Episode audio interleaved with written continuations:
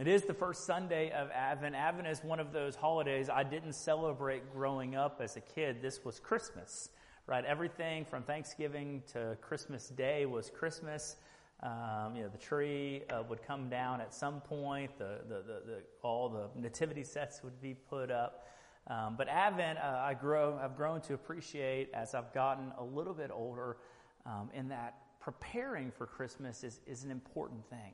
Right? Christ comes on Christmas to celebrate the arrival of God on earth on Christmas, but there's some work to be done to prepare for that. You know, if you were expecting a child, there's work to be done when you're expecting a child. That's why God gives us nine months of prep time for that process, right? It's not one day you go home and there's a baby in your house, right? That's, that would be absolutely uh, super stressful, right? No, we get a whole period of time to prepare our hearts and to prepare our minds and to get ourselves set up so that we can be ready for the arrival of the child and, and preparing ourselves for the arrival of the Christ child is as important.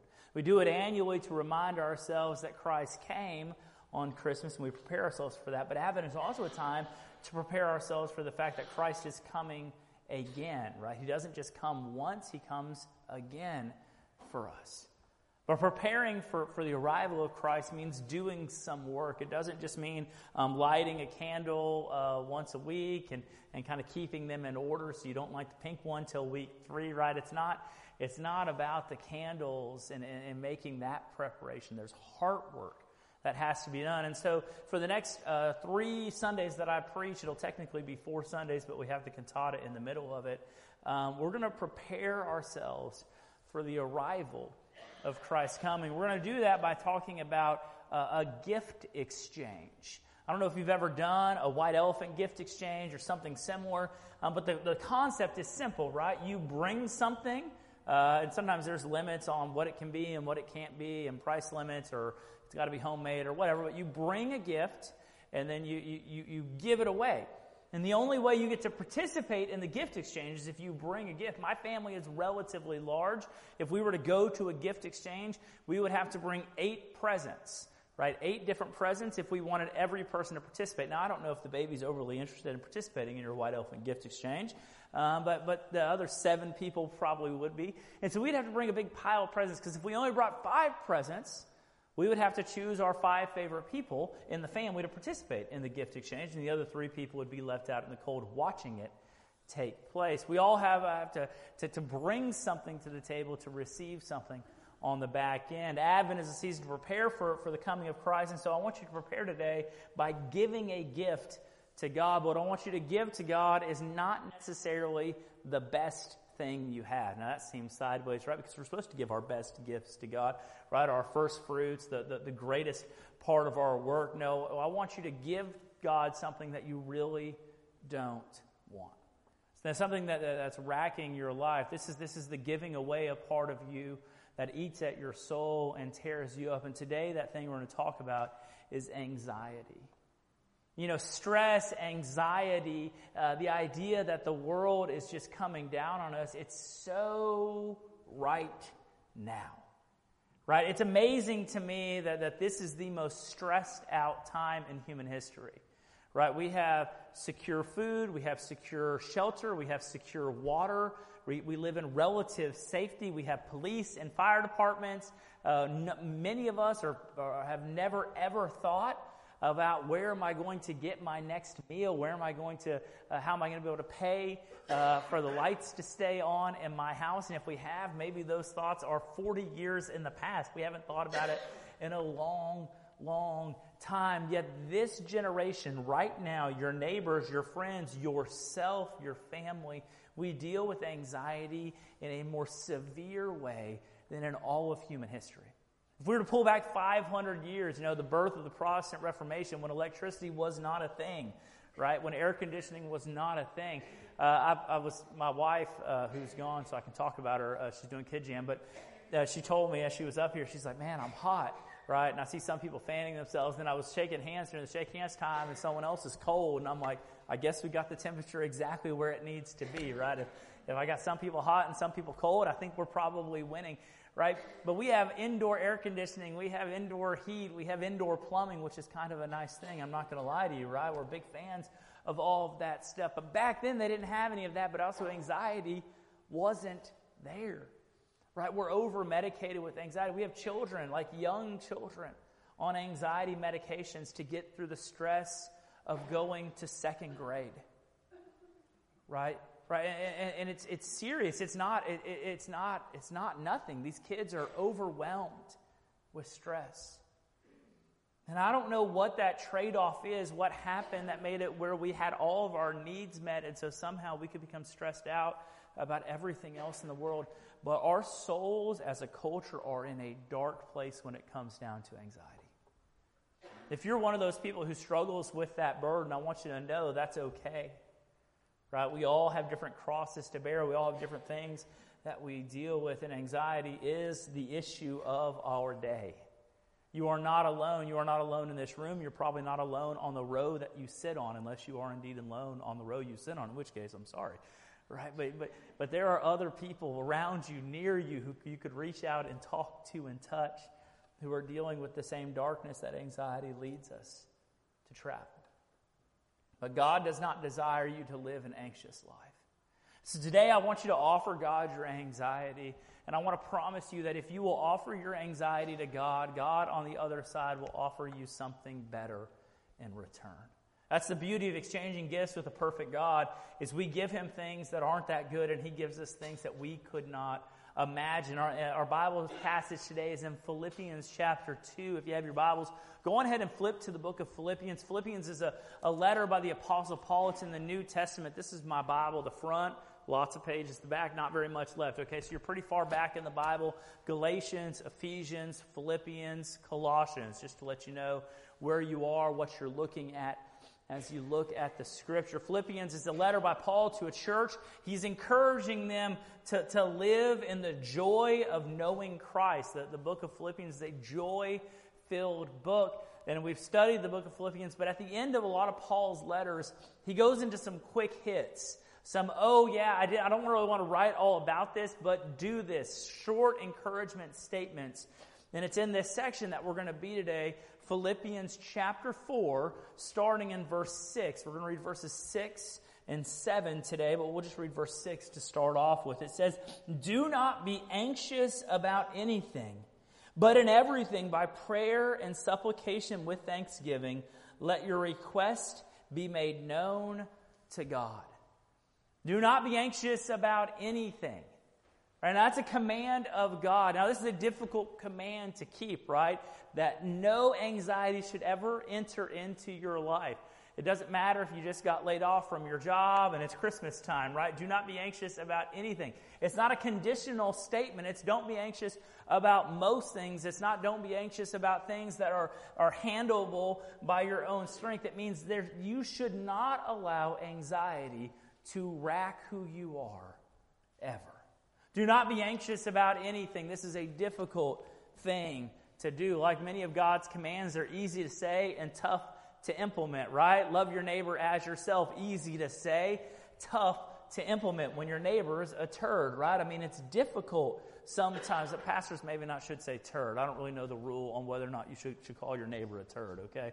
We'll talk later about that. But sometimes that's what they are, right? Not my neighbors. I got a good neighbor, right? I love I have an empty house, and then I got Jimmy Keene. Jimmy Keene's a good dude, by the way, um, if you know Jimmy. But, but, but I mean, I've had some neighbors before, and maybe I've been that neighbor before. It's tough sometimes. It's easy to say God's commands. It's tough to do God's command. God says, don't be anxious about anything. And then us Americans say, okay, well, I'm just going to put on a happy face and I'm going to not be anxious. And the more you tell yourself you're not going to do something, the harder it becomes not to do it, right? I mean, you just, you, think if we just grit our teeth and we try real hard, we can achieve this thing. But God does not intend for you to succeed at this on your own. He is not asking you to do this by your own power and your own strength because the verse doesn't stop there. It's don't be anxious about anything. Now let me go on to another subject. No, it's don't be anxious about anything. And here's how you can achieve that. Right? How can you achieve this, this thing? Continuing in verse 6, it says, Don't be anxious about anything, but in everything, by prayer and supplication with thanksgiving, let your requests be known, by, known to God. Guys, here's, here's the deal. Right? The, the weapon that we have against anxiety is the greatest weapon the Christian has in their arsenal. We have the access to God through prayer. And God says, Come to me in prayer. And if you come to me in prayer, you know, and supplication is, is a word we don't use much, um, but it is a very churchy word. If it's ever used, it's used here in church. Supplication means to, to come to God with requests. This is what most of our prayer requests are petitions or supplication. Hey, God, can you heal my, my, my neighbor uh, who's dealing with this? Can you, can, can you take care of my, my marriage where we're dealing with these issues? Can you help my kids through things? Those are supplications. We're going to God and we're asking God to do what God can do. We're, we're asking God to move. That's a big part of our prayer life. But when we go to God to ask for Him, to move on the things that worry us, the things that stress us out, the things that, that, that keep us up at night. You know, that's the worst thing about anxiety. Right? It keeps you up at night. You can't sleep. It robs you of sleep. Eventually, somehow your brain shuts off enough that you're able to sleep and then you wake up and you can't get out of bed. And it's just a vicious cycle that robs you of who you are. And God says, when those things are happening, when you, when you feel anxiety, pray, but don't just pray, God, take this burden from me. Pray with thanksgiving. We just celebrated Thanksgiving, right? Maybe you had some turkey, maybe you had some ham, maybe you had some tamales. I had all of it, okay? It was a good Thanksgiving with the Higginbothams, okay? But, but Thanksgiving is a wonderful holiday to remind us to be thankful for things. But you know, Thanksgiving is the weapon in the prayer arsenal against anxiety. Because you know, if I'm thankful, if I'm truly thankful for all things God has given me, all of a sudden my eyes become open to how good God is at being faithful to me. And so what I, what I do, what I, what I need to do, what God is calling us to do is as we deal with the things that worry us, we go to God with the things that He's already won the battle for us. And if you were today to sit down and begin to write a list of things you should and could be thankful for, that list would never end.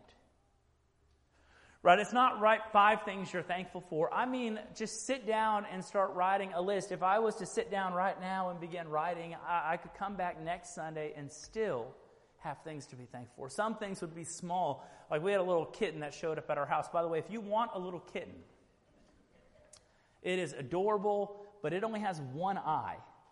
Right? Something happened in the wild and it got an eye popped out, and I would love to home that kitten at your house because my kids thought it belonged at my house, and it doesn't, okay? But it belongs at your house. But this little kitten has one eye. You know how often I'm thankful that I have two eyes? Not very often, but when I play with that kitten, I'm more thankful, right? Because all of a sudden that kitten is like, you know, it's jerking its head around because its depth perception is wrong, and its blind spot is apparently this whole side of its body, right? Um, all right, right? I'm not thankful that I have two eyes that function. I have never, ever, until right now, thought, Lord, thank you for letting me have use of both of my eyes. Now, maybe you have. Maybe, Maybe you've been struck with partial blindness or temporary blindness, and you're like, man, that's it really is a, a, wonderful blessing that I have these things. I don't thank God that I got 10 fingers and 10 toes. And, right, but if I was to write down a list of just big and little things, I, it would never stop.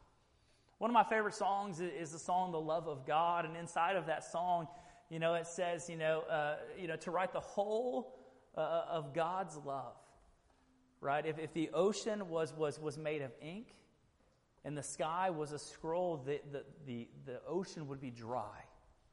You would run out of water, you'd run out of ink in the ocean because you can't even imagine how much God loves you. That's how, those are the things we have to be thankful for. And the sky couldn't hold it. If you were to write it across the entirety of the sky, which is a never ending canvas, it couldn't hold the goodness of God. And the love of God in our lives. I love that picture, but that's the sort of God we have to be thankful for. And if God has let you have the use of both of your eyes, and if God let you get out of bed today, and if God has given you relatively good health compared to someone else, and if you don't think you have relatively good health compared to someone else, come talk to me and I'll tell you a story about someone who's probably in our church who's in a worse spot than you are, right? Because there are people today who are who can't be with us right now who can't be in this room right now because their health will not allow them. If you're here today, you're blessed today. If you're awake today, you're blessed today. If, you, if your children are healthy, if your grandchildren are healthy, if you have children or grandchildren, if you have aunts and uncles and brothers and sisters, if you've experienced love in any way, you, you can be thankful for those things. And when you go to God with thanksgiving, and you begin to list out all the things that God's been thankful for. If He's been thankful, if He's been faithful to give you this and this and this and this, the thing that you're worried about, you become much more confident that God will be faithful to take care of that as well. The thing that bothers your heart so much, the thing that sets you in so much anxiety, becomes so small compared to the manifest goodness of God. Be thankful, Christian. This is what we're called to do. Pray to God with thanksgiving. And what happens is you become molded in God's direction. See, prayer does two things it can move God to change. Right? One of the, the characteristics of God is He is immutable. That means He's unchanging. It means He's the same yesterday, today, and tomorrow. But we see in Scripture specific times where God's people call out to Him in prayer and God either relents from something or changes what He was going to do. You see it in the story of Moses on, on a number of occasions. God relents from what He was going to do because people who He loved call out to Him in His name. Prayer can change God. It can move God to work on your behalf, but more often what prayer does is it changes you. It makes you less like you and more like God. And then you begin to see things from God's perspective. You begin to see things in the right light. And the things that bother you, the things that, that, that shake you, the things that worry you. And these aren't small things. They become small, though, compared to the power and goodness of God. We have a good, loving God. He cares for you. He holds you in his hand. And if you're thankful for what he's given you, if you look at him with thanksgiving, all of a sudden you're going to recognize, well, he did all of these things. And he's given me all these good gifts. He's probably got me covered for this thing that's bothering probably got me covered. Guys, prayer with thanksgiving gives confidence to the believer. One of the reasons that I struggle, anytime I struggle with things, that I'm not a naturally anxious person, but when, whenever I have a major life situation that leads me into anxiety, this is what I struggle to do is to remember God's goodness. Because I'm so trapped in my own kind of dark place. There are people who are just kind of naturally uh, predisposed to these things, to, to, to wandering into that, that specific dark place, if that's you, I want to encourage you, I want to implore you make the list. I mean, the most tedious list on earth. And you can make it on the computer so you can just kind of add things in order. You can be like random health things I'm thankful for, random people that I'm thankful for, random organizations that I'm thankful for, right? But you, you can just make the list because when you get dark, Go to that list. Thank God for those things, and then say, God, take this too. I've got 700,000 things that I'm thankful for, God. I got one thing that's bothering me. Can you take that too? And He can, and He will. Because we give God our anxiety and our worry and our stress and our brokenness. And what does He give us in return? Flip to verse 7. This is what we get in return when we give that away. And the peace of God, which surpasses all understanding, will guard your hearts and your minds in Christ Jesus. We give God our worry, our stress, our anxiety, and He gives us peace. This candle today represents peace. Zach read a passage from Isaiah where it talks about uh, the coming uh, child who will be born, who will be called the Prince of Peace. Jesus came to earth to make peace between God and man. That is a major thing we should be thankful for. It's a future peace we will experience as we experience the presence of God one on one in heaven, but it's a present peace that He wants to give you as well. It's not just peace tomorrow. God wants you to have peace today. He wants you to experience and live in what true peace is, and you can't be living in peace when you're racked with anxiety and stress. You just can't do it. The time in my life where I was most tore up with stress, my marriage was in the absolute worst place it's ever been. It's over a decade ago. My wife and I were as close to divorce as I think any two people can be without actually getting divorced, and God somehow put us back together. There's a story of God's grace and power in there. If you ever want to know that, come talk to me. I'll share that story. But what I, what, what's important about it for this sermon is I could not sleep. I could not speak. Like, I couldn't formulate thoughts to make uh, uh, logical sentences. I was so overwhelmed. Because in my life, I, I, would lose my wife, who's the woman I've loved since I was 16 years old. Right? I was going to lose my wife. I would lose my three children, or at least my, my, my relationship with them would have been permanently altered. I was in the ministry, so I'd likely lose my job, my, my ability to provide for, for my food and shelter. I was going to lose that. All of that was going to be gone. And I was overwhelmed. And my wife and I sought some counsel and some wise counsel in there. And, and along the way, we ended up in this place in Marble, Colorado. It's the Marble Retreat Center. And we did like a marriage boot camp, insane stuff It was 40 hours of counseling in like six days.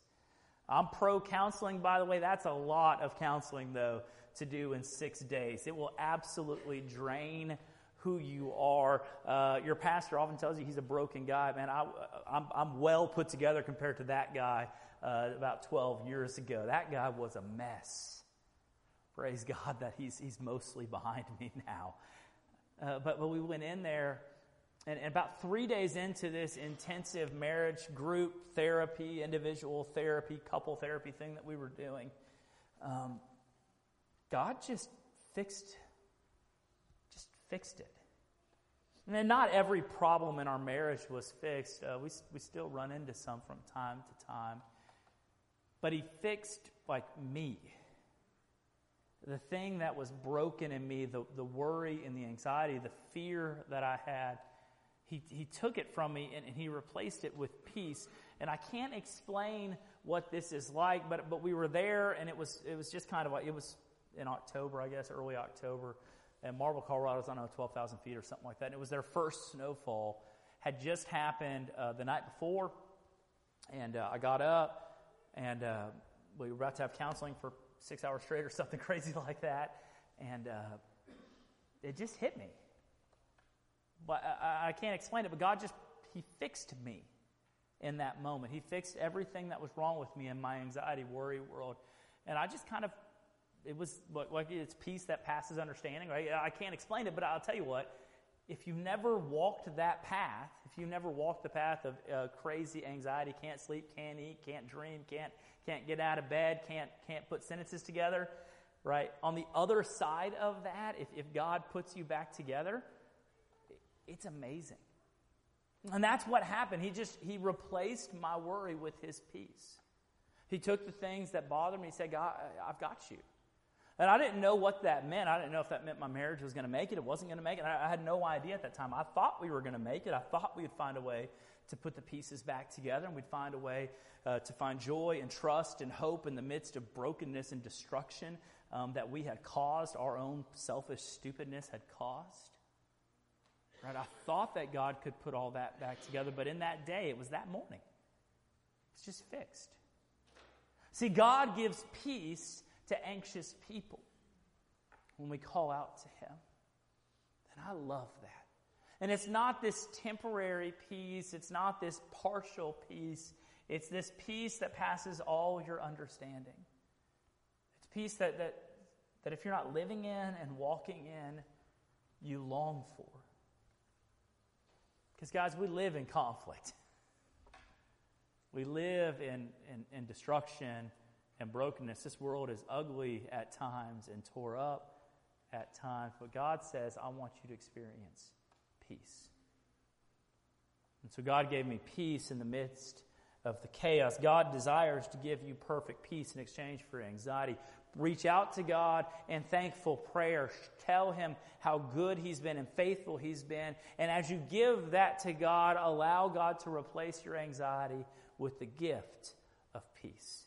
It's better that way. I love the ESV. It's the version of Bible that I preach out of. Uh, but, but I love how they handled this passage because verse 6 in my Bible, not most Bibles don't have it this way, but verse 6 is the beginning, is not the beginning of a sentence. It's in the middle of a sentence. And the end of, chap, of, of verse 5 is actually the beginning. This is what the sentence would actually read.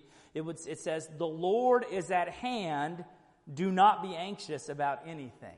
Right? The reason that we don't have to be anxious about anything, church, is because the Lord is at hand. He's here right now. That's what Christmas is about, that God came near to us. He's at hand. He's close by. And He is as close today as He was then. He is just a word away. Call out to God and your anxiety, and God will return back to you His peace. God exchanges our worry for His peace. If you're here today and you're overwhelmed, you're stressed, you're worried, maybe it's maybe it's your relationships, maybe it's just just you're just stressed out. You can't even peg what it is that's broken in you that makes you feel that way. Guys, be thankful for what God's done and then ask him to exchange your worry for his peace. I'm not anti psych meds. I think uh, oftentimes they are necessary to give us a chance to, to, to get to where we need to be. Right? Uh, they're, they're a necessary thing sometimes to get us to where we can, we can get well. But the peace that you get on your Paxil, it's not real peace. It's temporary. It's fleeting. Stop taking it. See, see what happens. Right? The peace that you get from, from, from, from, from uh, some, some little activity to hide out, whether, you know, drinking or drugs, right, that we can get. We can get just peace by emptying out some of that stuff and filling ourselves with some other things. It's temporary. But God wants to take your anxiety, He wants to give you His peace. So we call out to Him in thankfulness. God's got good gifts to give to us today. You may be here today and you don't know Jesus Christ, and so you can't go to God and say, God, give me peace, because you don't know God through the Prince of Peace. You want to know where, where, where, peace starts? It starts in making peace between you and the God of the universe. You've committed crimes against the God of the universe, and He is just to hold you responsible for those crimes.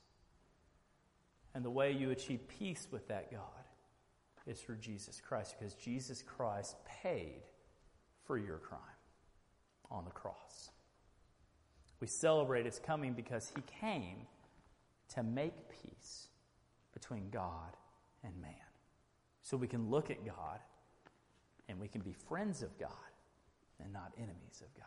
If you don't know Jesus today, today's a good day to do that. If you do know Christ and you're just struggling today, anxiety's got you, stress has got you, make the list. Start it today. Buy a new spiral. When you fill up that spiral, get another one. When you fill up that spiral, get another one. It will help you to recognize how much God has done for you. He's good. If He was good yesterday, and He was good today, He's probably going to be good tomorrow. Let's pray.